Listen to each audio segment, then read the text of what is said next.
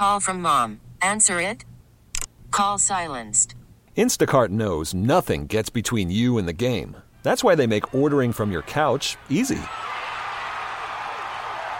Stock up today and get all your groceries for the week delivered in as fast as 30 minutes without missing a minute of the game. You have 47 new voicemails. Download the app to get free delivery on your first three orders while supplies last. Minimum $10 per order. Additional terms apply.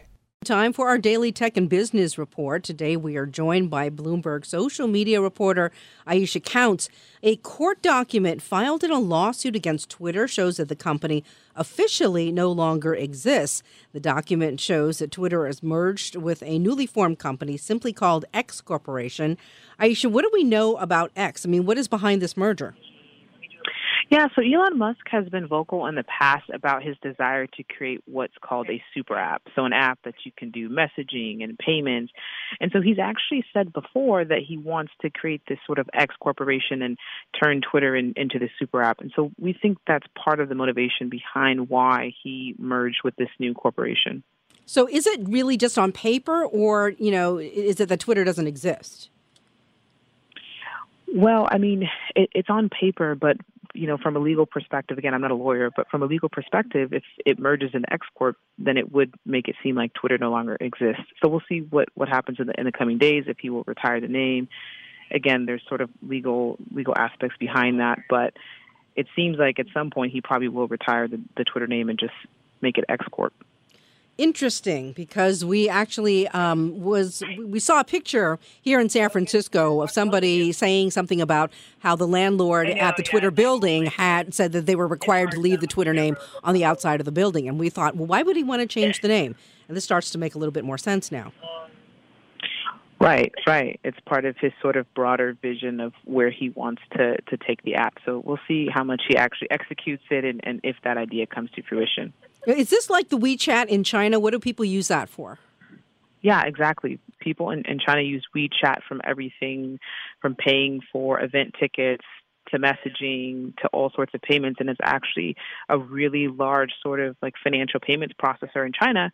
And so Musk has also said, you know, Twitter could be this really large financial institution. And so I think his vision is very similar to that. Okay, but do we want, or people interested in having Elon Musk in charge of an app that does everything for all people? You know, it's a good question, right? I mean, if you think about right now, some of the challenges they've had around verification and impersonation, it may be hard to establish that sort of trust, right? Advertisers don't necessarily trust putting their ads on Twitter, so will people trust Twitter and Elon Musk as a financial institution? I don't know. It might be hard. Well, I mean, people are just still used to using Twitter, so maybe it just becomes something we accept.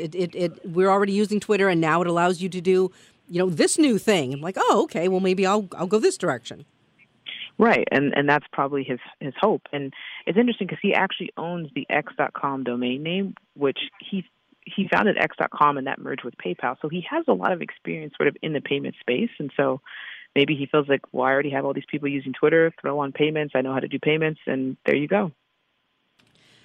Aisha, thanks very much for the time and for the reporting. That is Bloomberg social media reporter Aisha Counts. You can hear our tech and business reports weekdays at 12:30 on KCBS. And for more, tune in to Bloomberg TV at 2 p.m.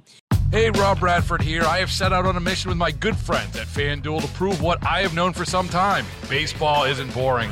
Now I have a daily podcast to prove it, with some of the most notable people in the baseball world screaming baseball isn't boring from the mountaintops, or at least agreeing to come on our show. Players, managers, GMs, and yes, even the commissioner of baseball, Rob Manfred. It has been a constant wave of baseball's most powerful voices. So join the revolution. Subscribe and soak in Baseball Isn't Boring. Listen on your Odyssey app or wherever you get your podcasts. You'll be glad you did.